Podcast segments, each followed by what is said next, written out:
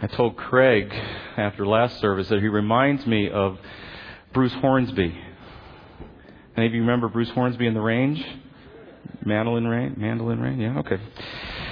All right, I, I, always throw those bands out to see how hip my audience is, but I guess, whoa, right over there. Bruce. Uh, thank you for having me. It's a good sign when I'm invited back. I guess I didn't offend enough people. So thank you. I'm really honored to be here. I have you and my daughter here, Haley, nine, nine years old, going into fourth grade. Uh, we're going to talk a little bit about uh, home improvement today. And to start out, I want to show you some clips I took from a movie that came out in 1986 called The Money Pit. And uh, John and Tom, I'm, I'm, I'm not going to show the whole thing this time, so I want to get back up on the platform. If you guys can just bring it back, up, uh, dim it down, I appreciate it. So let's let's roll this. The the the.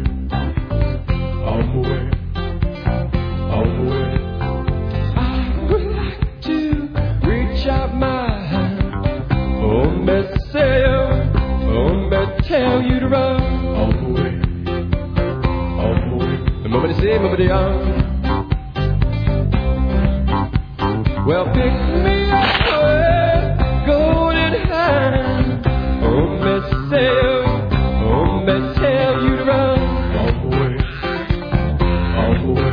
Nobody say,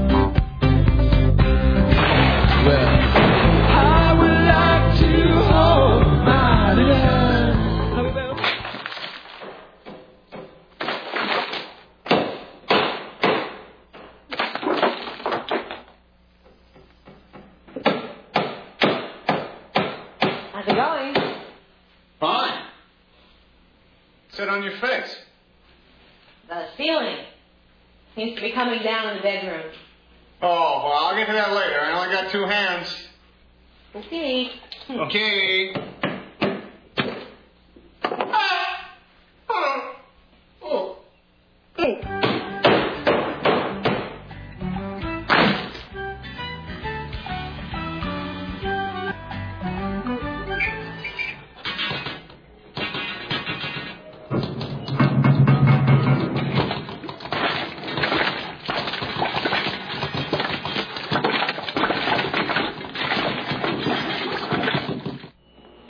Plumbing's not perfect.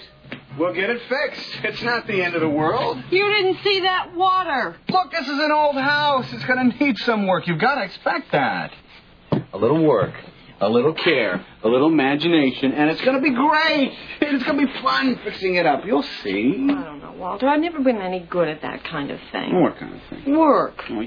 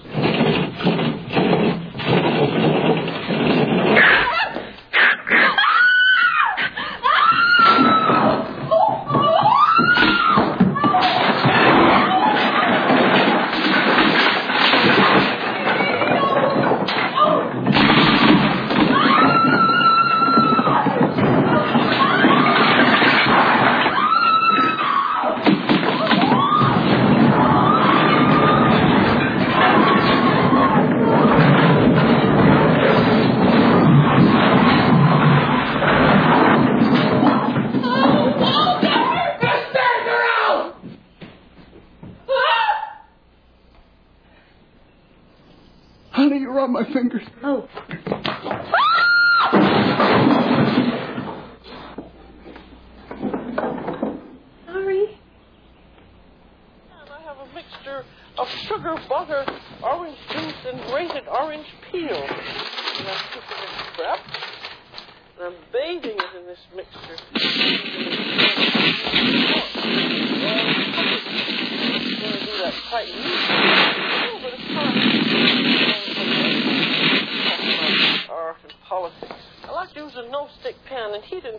Until water.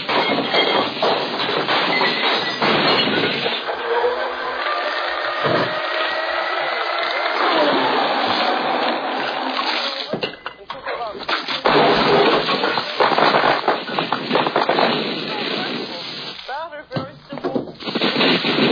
There, all nice and now ready to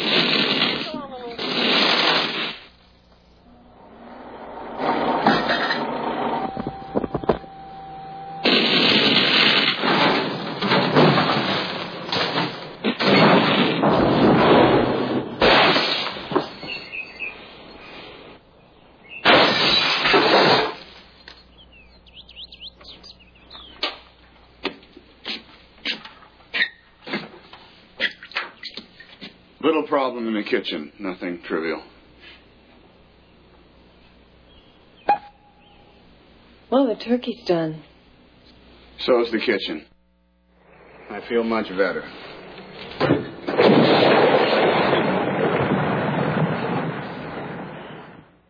All right.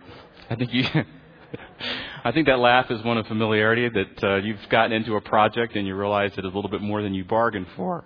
Uh, I've had the last two weeks off, which uh, is not always a good idea when you stay in town because the phone still rings and there are still issues that need to be addressed. So I decided that to save myself the cost of a contractor, um, I decided to paint the exterior of my home by myself.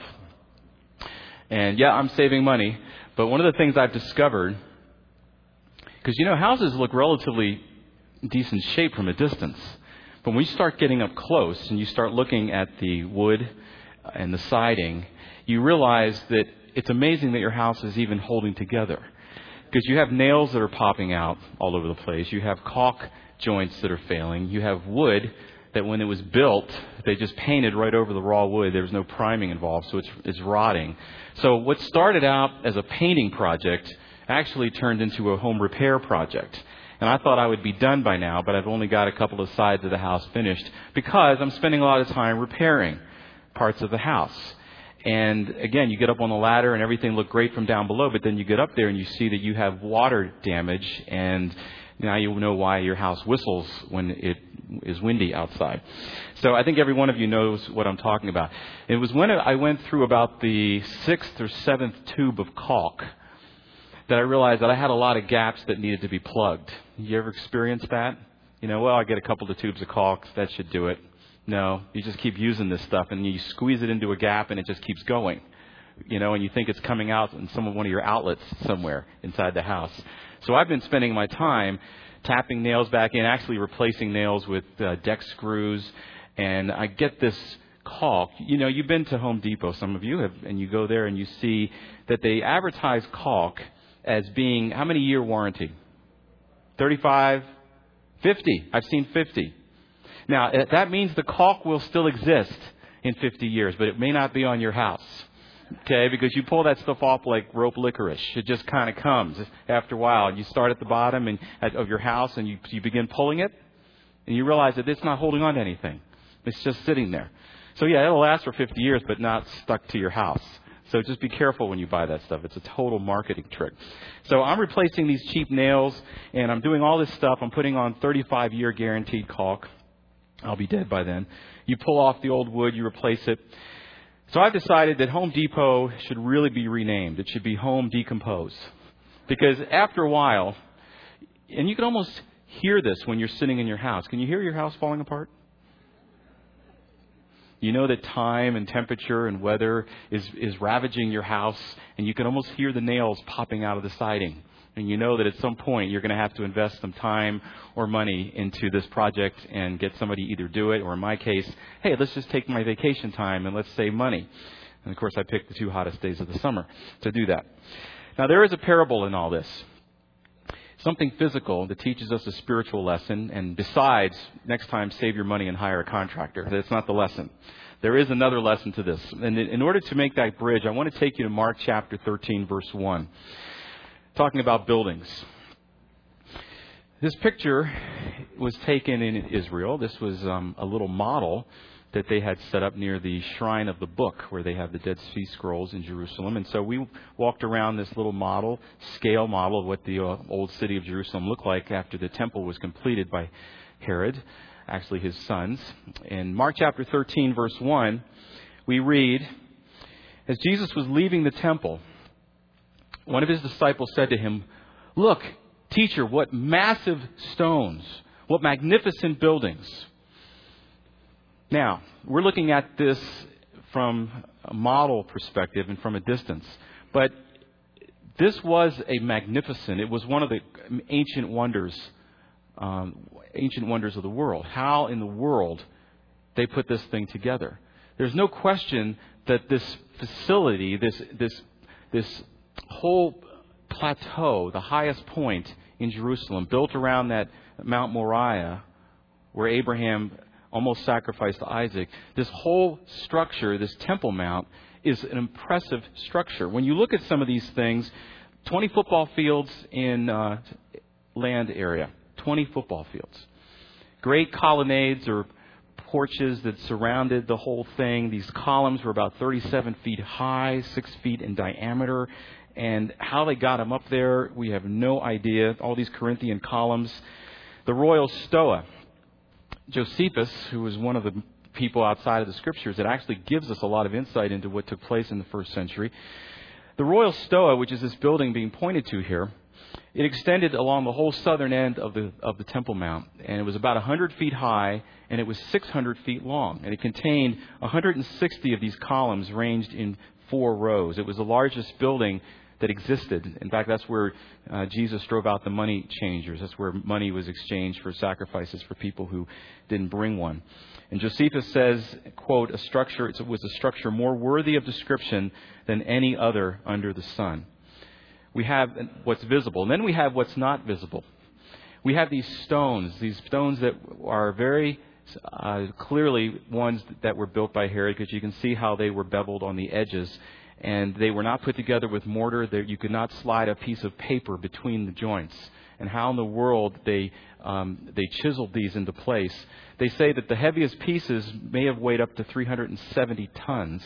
And today, the, the, the greatest amount of weight that a modern crane can lift is about 250.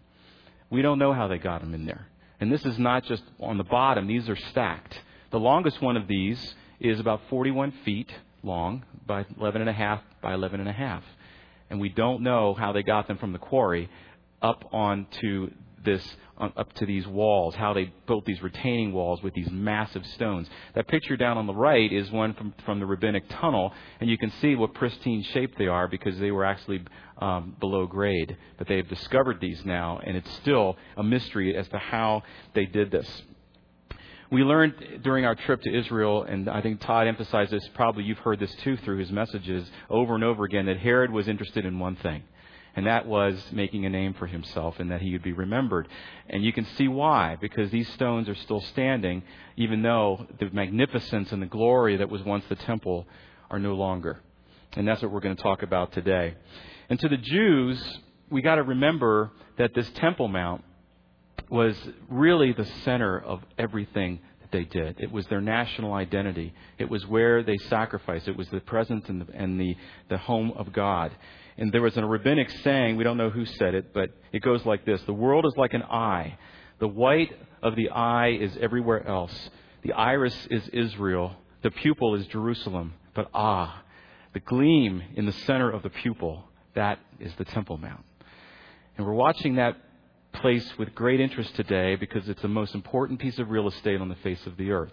It's presently occupied and owned by the Muslims, but we know at some point, according to Revelation, that there will be sacrifices again being in operation on this place, in this very spot.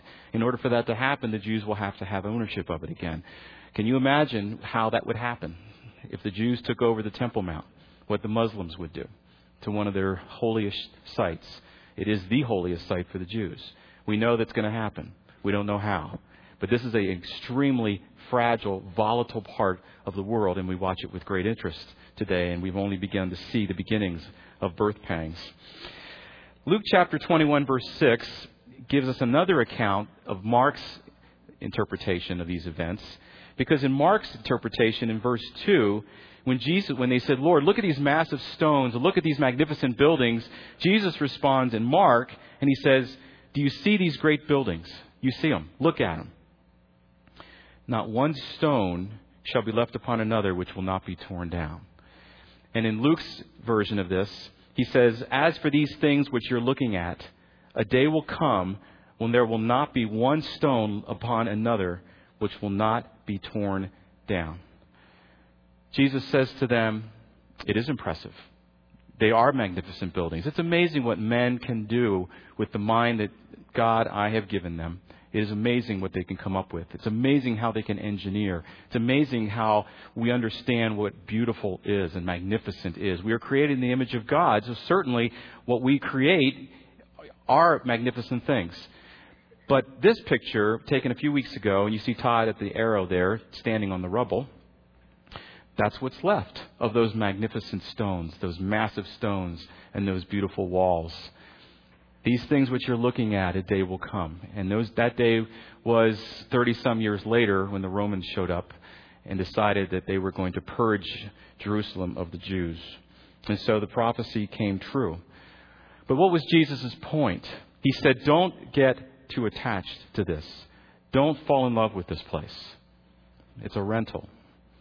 At some point, it's not going to be here any longer. And can you imagine, as they watched this thing go up since their childhood, 40 some years to build this thing, that they could even imagine that something like this could be torn down?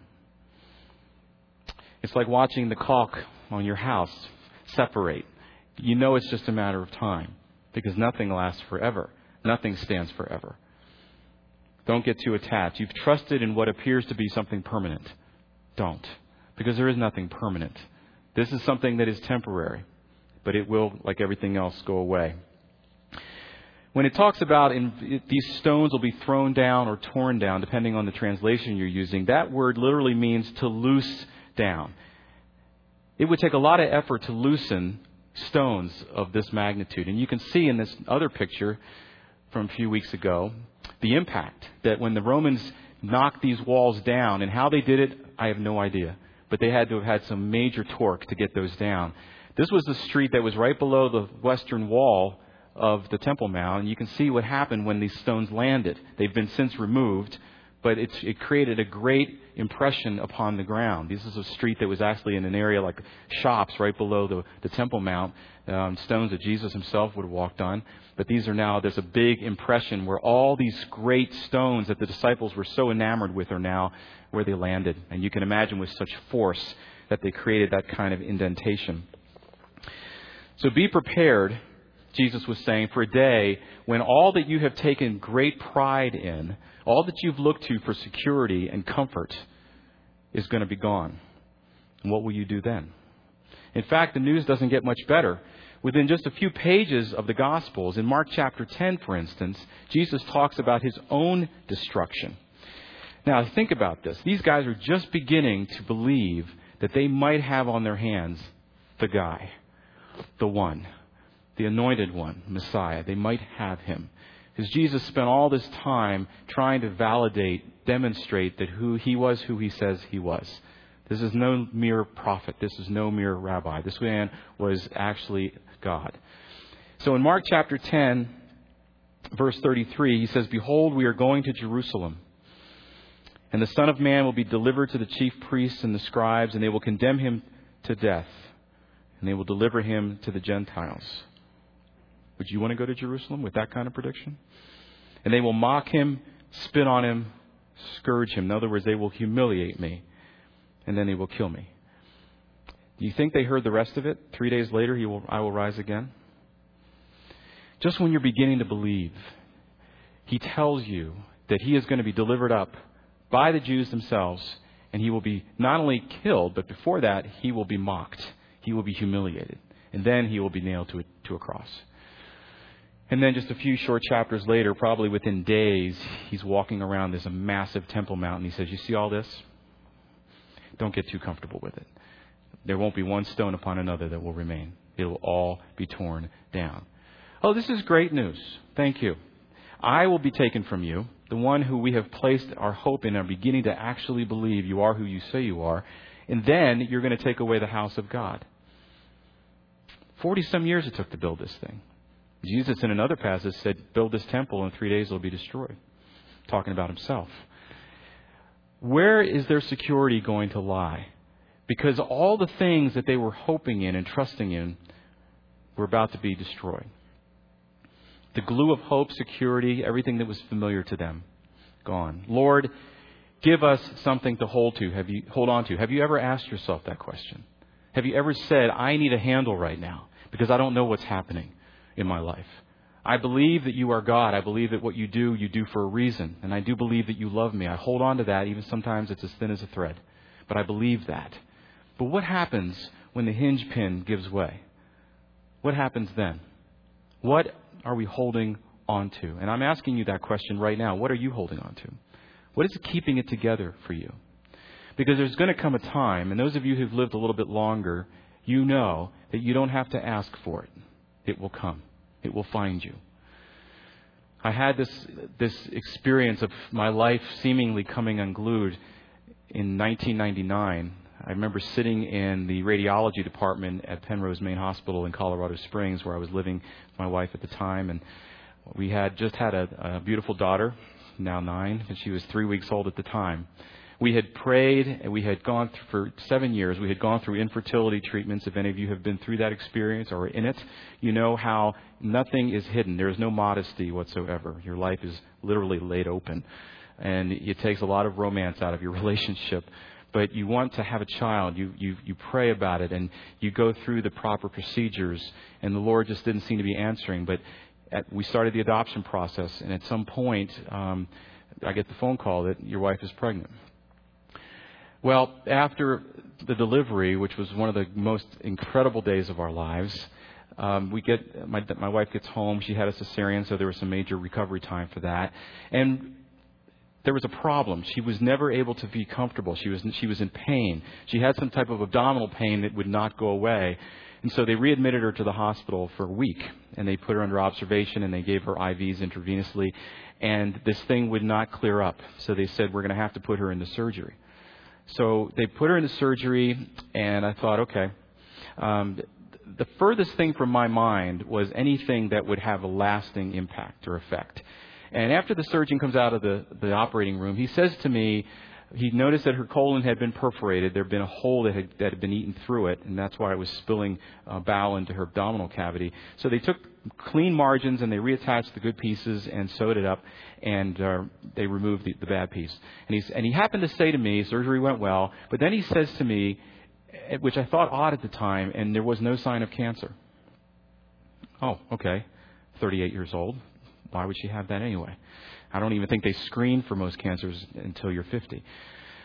That was fine. I was I was unemployed at the time, and three days later I was at a job interview, and I get a call from the surgeon, and he says we've received the biopsy report, and Mr. Sarian, your wife's tested positive for colon cancer. 38 years old. Um, that my world went upside down at that moment, and that began a three and a half year process of us trying to treat this this hideous disease that stole everything from my wife and from us. I would have never thought that that would have happened. So I'm sitting there in the waiting room three weeks afterwards. They're doing a CT scan to make sure that we want to know the extent of the cancer. I'm unemployed, wondering how I'm going to pay for all this medical care.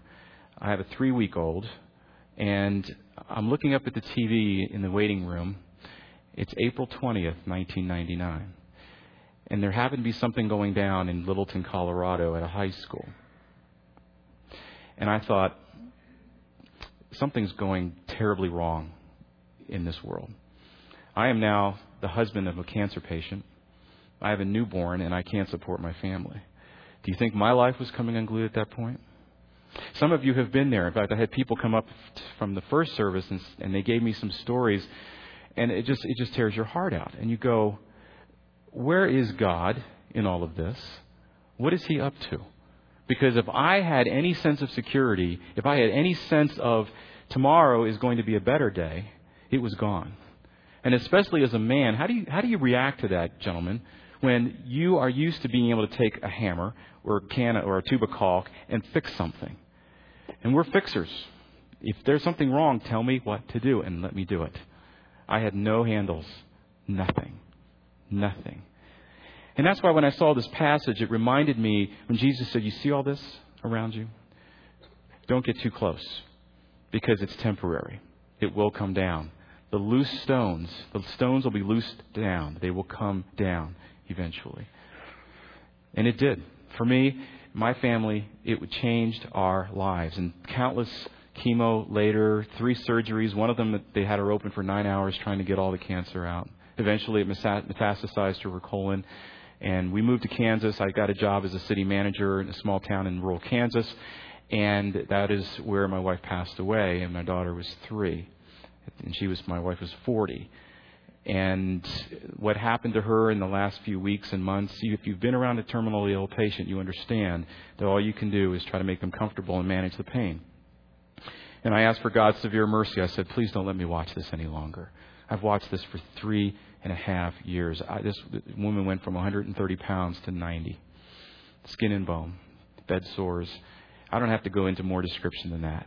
But I was put in a place, God allowed me, required me to see that. And I look back on that now and I go, how did we get up in the morning? How did we go one more day? Have you experienced that before? It's hard. What was the glue? Because the glue, the joints were pulling apart. The stones were falling one after one after one. And everything that I thought was something that I could give to my family was, un, was, was worthless. I had nothing. I had nothing. I was being stripped of everything. And I had to watch this woman suffer, and I could do nothing. Well, everybody has to come to that point in their lives where they has, have to ask questions because you, you're, you're, you're hit in the face with this. What is true? What is true right now for me? Where is my security? Because I felt like I was standing on a trap door that opened. What is true? That can never, ever change. It is true for me. It is true for everyone for all time, and it cannot be altered. Where is my security? It was severely tested. Where can I stand? I want to find sure footing again where the ground underneath me will not collapse. And as again, man, I can easily walk up on a ladder and I can pound nails back into siding, but I didn't know what to do with this. I had no idea. Are you at the point in your life where you realize how fragile life is?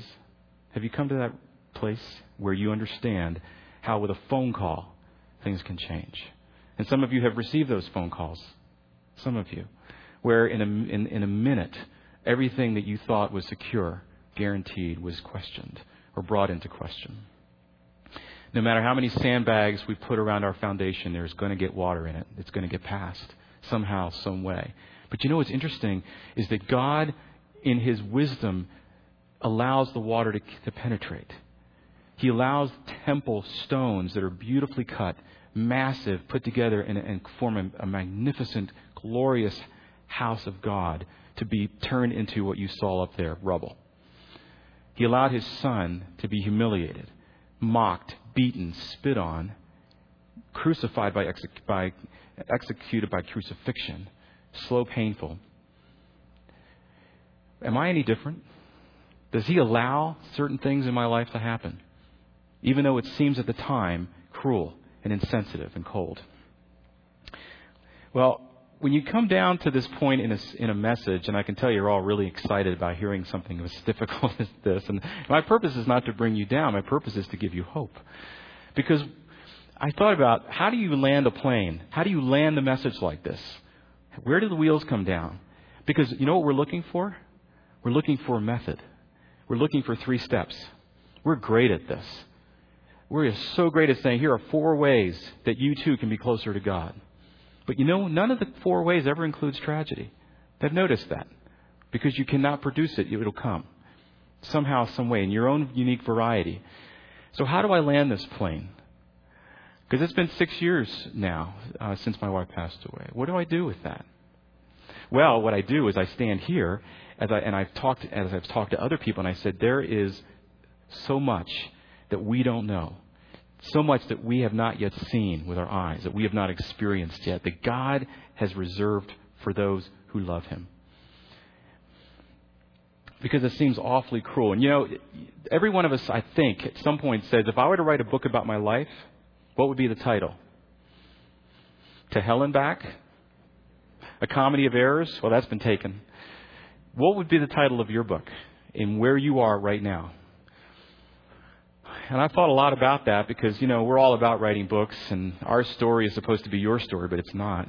My story is very different from your story. You have your own pain, you have your own disappointments. See, it's interesting. My wife struggled with this disease for three and a half years. Did we have people praying? I was a pastor at the time she contracted this. Did we have an army of people praying? You bet we did. Did we have people anoint her elders with oil? And pray for her healing? Absolutely, we did.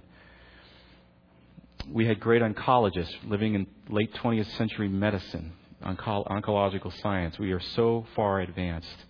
We had all of that. We prayed for seven years for to have a child. We had, we Lord provided, but then He took away her mom. Now, if you just go with the with what's observable, does that seem like the heart of cruelty to you? Let's face it.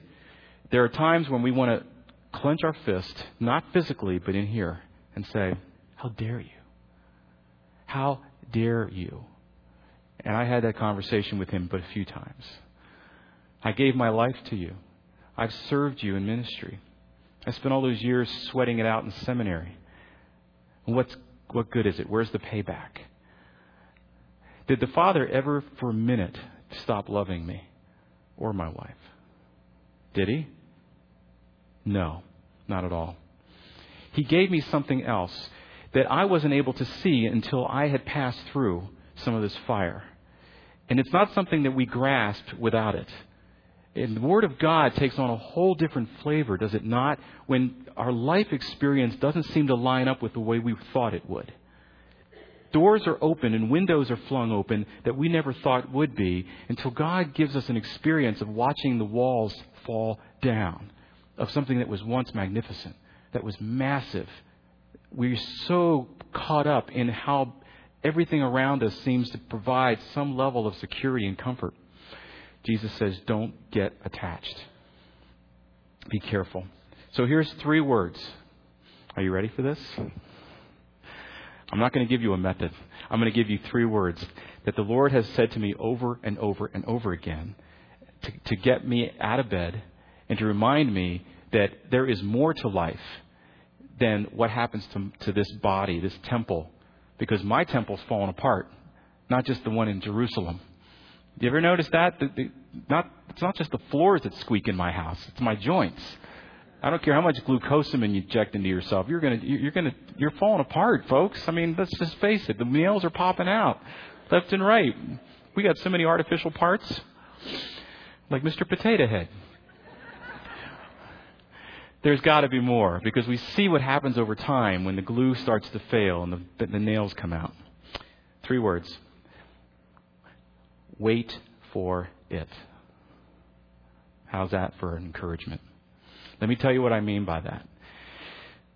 I like things that are cooked in the microwave. I'm a single parent. Thank God for Marie Callender. 37 years passed between the time Jesus predicted the fall of this once beautiful, massive structure of the temple until it actually happened. 37 years. In the verses following Jesus' prediction of the falling and the destruction of this beautiful temple, he goes into a long discourse about what will happen before his return, his reappearing in glory. That has yet to take place. In Acts chapter 1, he tells them to go to Jerusalem and wait for the Spirit's coming. In, in Lazarus' case, Lazarus was sick. Jesus knew he was sick. And what did he do? He waited. His sickness is not unto death, but for the glory of God. You mean there's a higher purpose in suffering? It's not about making everybody feel better. His sisters had to go through the pain of watching their brother die. And Jesus delays because his ways are different. He has a different agenda than we do. And he also wept. Very significant. Jesus remained in the tomb for three days. Why didn't he pop out a day later? Why didn't he pop out like the minute he was removed from the cross and declared dead? Hello? Now that would have been interesting. Why three days?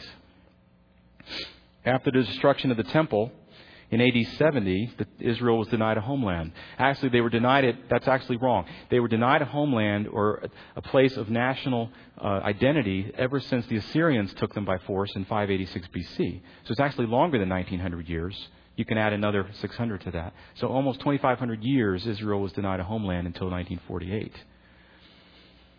It's a long time to wait. In Revelation, John is exiled on the island of Patmos. He's put there by one of the Roman emperors, probably I think it was Hadrian. And Jesus shows up and gives him this revelation. And he shows him great things that are to come. He's showing him how Jesus will come back with the armies of heaven behind him, and he will wipe out all those who oppose him. And he will take his rightful place as Lord and King in a new Jerusalem and he will also throw Satan into the abyss. John didn't live to see it. Do you think John may have wanted a little payback by this point? Hard to say. Moses got to go right up to the lip of the promised land, right to the threshold, and God said, uh uh-uh, uh, you are not going to go in. 40 years in the desert, 40 years being prepared to go to the desert. And God says, uh uh-uh, uh you can look at it, but you can't eat it. Not for you to have. He tells Peter, You're going to die as a martyr. Now, how would you feel if you knew that your life was going to end in the service of the gospel and you were going to be executed? Would that change the way you see your life right now? It would change mine. And you know what Peter does? He does exactly what I would have done. He turns around and looks at John. And he says, What about him? That's why Peter is, I thank God that he's, he's recorded for all posterity because he, I would have done the same thing. Well, what about him? He's always mouthing off about being the one you love the most. And Jesus looks at Peter and he says, If I want him to live to be an old man, what is that to you? You follow me. I want to put that on my wall my office. What is that to you? You follow me. I don't care what kind of house they have. I don't care what kind of stuff they have. I don't care if their life has been untouched by tragedy. Because we know what we do? We put ourselves on this island when we are in pain. And we say, No one understands the pain that I am experiencing. And you know what I've discovered? Until you understand pain, you will never understand the cross. Because I now have someone that I understand had to go through what he did in order to give me something to believe in, to hope in. That's why I say wait for it. Everything that's listed up here, wait. Do you know there's something coming that if you were to be given a glimpse into it, that you could hardly stand it? Paul had that experience. He was caught up into the third heaven. He saw things he couldn't even talk about it. God gave him some kind of physical ailment, we think, that caused him to have to keep his mouth shut. He kept him humble because he was going to go around bragging about it. Well, I think all the Christians would have committed suicide because they were so excited about what was coming. I'm exaggerating. But if we had a glimpse into heaven, would it make the time here, would it make it more understandable if we knew what was ahead? If we knew what glory, what, what, what wholeness, what living in pure righteousness was like? Would that cause us to hold on? It does me. Because when you're sitting by the bed of a terminally ill patient, and God has given me that opportunity over and over and over again, people who allow me into their life because they know I lost my wife to a terminal illness, I have a chance to sit with them. And they won't talk to their family, they'll talk to me. Why? Because I'm now a part of the brotherhood of pain. I understand that. And they will open up themselves to me. And they're looking for something. They're looking for a better country than this. They're looking for a better home. They're looking for a better life. Is this all there is? Jesus looks at the temple and he says, Don't get used to this. Yeah, man is really smart and he's really creative and he can do stuff with rocks that you wouldn't believe. But don't get attached because there's something coming. And he rocked the center of their world, and that's what God does. He says, Your center was Jerusalem. Your center was me coming and overthrowing the Romans. Guess what? I'm going to be killed, and the temple is going to be destroyed. Oh, good. I'm excited. I thought I was joining some kind of a group that actually had some kind of power. And Jesus says, wait for it, because there's going to be a power coming, but you have no idea what that is. And he will come upon you, and he will do great things through you. And he did, and he does. But he took the center of their world from their little Jerusalem, and he created an earthquake, and he moved it over here. Is God trying to move you? I think the reason God allowed so much pain in my life at one seemed like one concentrated time was because I was a squatter. I was sitting there going, you know, I've got some money in the bank, family's healthy, I've got a car that runs, I got a roof over my head, I have all you name it, whatever it is that we build around. And he says, But do you love me? Do you love me? Because all this stuff is the magnificence of what you've created around you, distracting you from why it's here for my glory. So don't fall in love with the house of God, Jesus said. It's a rental. What do you do with a rental if you've ever if you are living in one or you've been in one? Um, Do you put as much care into it as if it were your own? No. Our bodies are just temporary packages, aren't they? We're going to eject out of them someday. I call it the earth suit. It's going to unzip it and walk right out. It's temporary, thank God. We get a replacement warranty on this baby. Some of you say, Come quickly, Lord Jesus. the nails are coming out. Admire it, the, the, the incredible complexity of it, but don't fall in love with it. Fall in love with the one who made it. On his deathbed in Venice in 1324, Marco Polo was asked by the priest to recant all the things that he told them about the Far East, China, all of these tales. And you know what he said to him? I haven't described half of what I've seen. Well, I think that's exactly what the scriptures teach us. There is going to be a day, and it is coming, as sure as we're here, that God is going to open up a window and he already has a little bit crack. We see dimly, but someday we'll see as clearly as day what is in store for those of us who wait for him. Hebrews chapter 11, verses 13 through 16. I want to end with this because we read about these great men of God and women of God in the Faith Hall of Fame in Hebrews 11, and we go, Oh, I could never be a David. I could never be an Abraham, a Sarah. I could never be a Samson, none of these people. All these people were still living by faith when they died. See, it's it's it's the destination. It's it's it's it's it's what happens along the way as you're going towards this goal. When do we ever stop believing?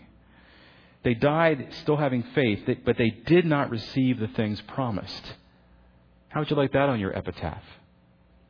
Lived, died, didn't get the promise. I didn't find the prize in the package of cereal. Never got it. I knew it was in there, I just couldn't find it. They only saw them and welcomed them from a distance.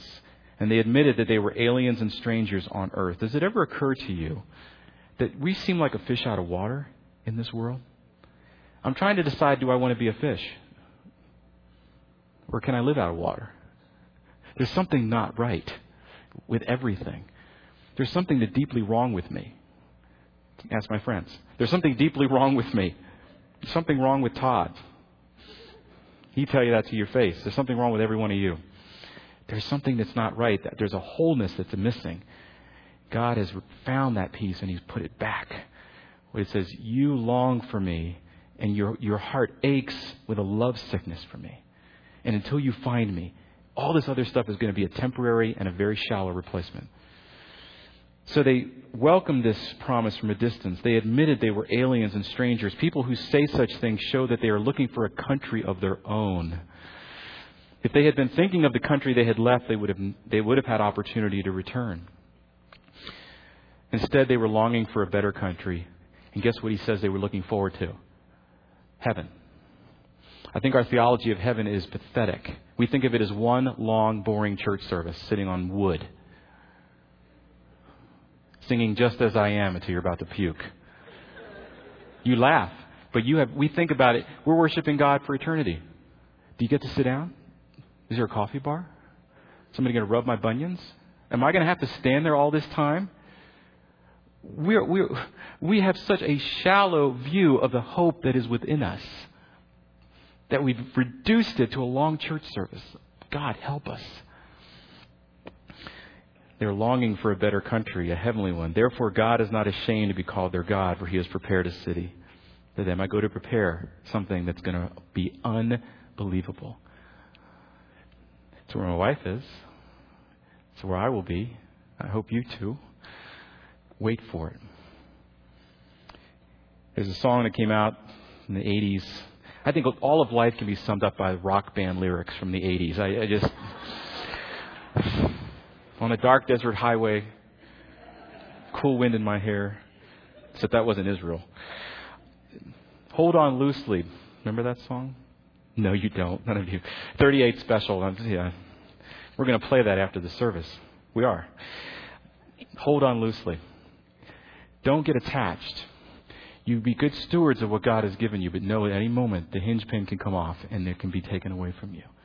We love but we love beyond what's material and what's physical, anything that can be destroyed. Because once it is removed, what's left? Jesus didn't describe nearly half of what awaits his children. And to describe another, to use another quote from Bachman Turner Overdrive, BTO, the, Reverend BTO, you ain't seen nothing yet. Baby. You just ain't seen nothing yet. I know that that's not a. Maybe some of you feel like I just threw out some birdseed to you today instead of meat. But wait for it. Wait for it. Jesus did not fix everything around him. And if he did, it was to point people to his, to his Father. That's what he's pointing us to. And I can say today, do I love being a single dad? It has its moments. Do I like dating? oh, God, help me. I wish they did it. God did the old fashioned way put you to sleep, take a rib, and wake up and hashimama. Where you been? Old school. E harmony or E rib. Anyway, I think I better stop before I go off on too many other songs. I hope that you find some encouragement in this. God is blessing my life in ways that I would never experienced otherwise than what He has taken me through. And He's given me this amazing young lady to love and care for. And um, I'm very blessed today. But is there a place in me that's been split in half? Uh huh.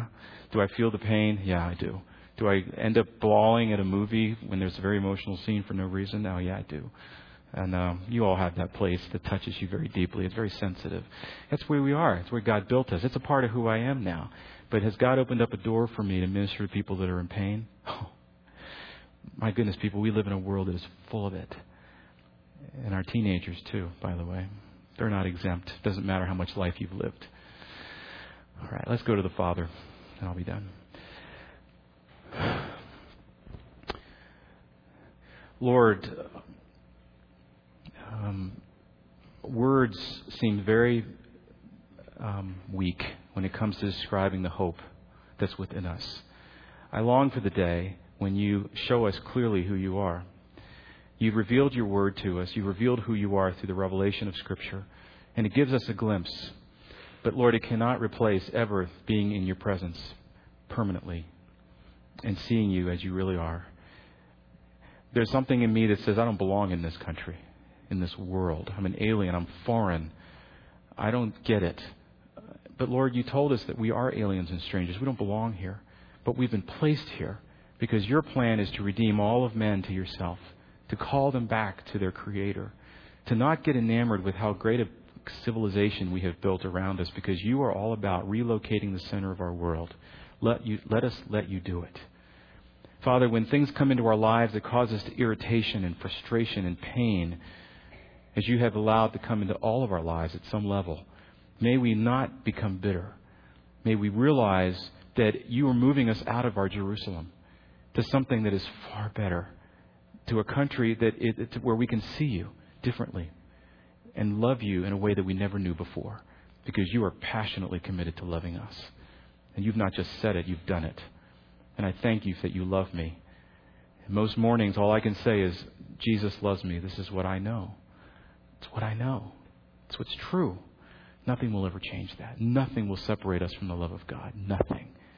Father, maybe one person here today has needed to hear this and be reminded they're not alone in their pain. Don't let them live on that island. Help them to see that there is a God who is pursuing them in a place that they feel utterly alone. And sometimes it's in the darkness where we see the light the brightest. Help them to wait for it. Hang on. And we'll trust you in the meantime because you are worthy. In Jesus' name, amen. Thank you. You're dismissed.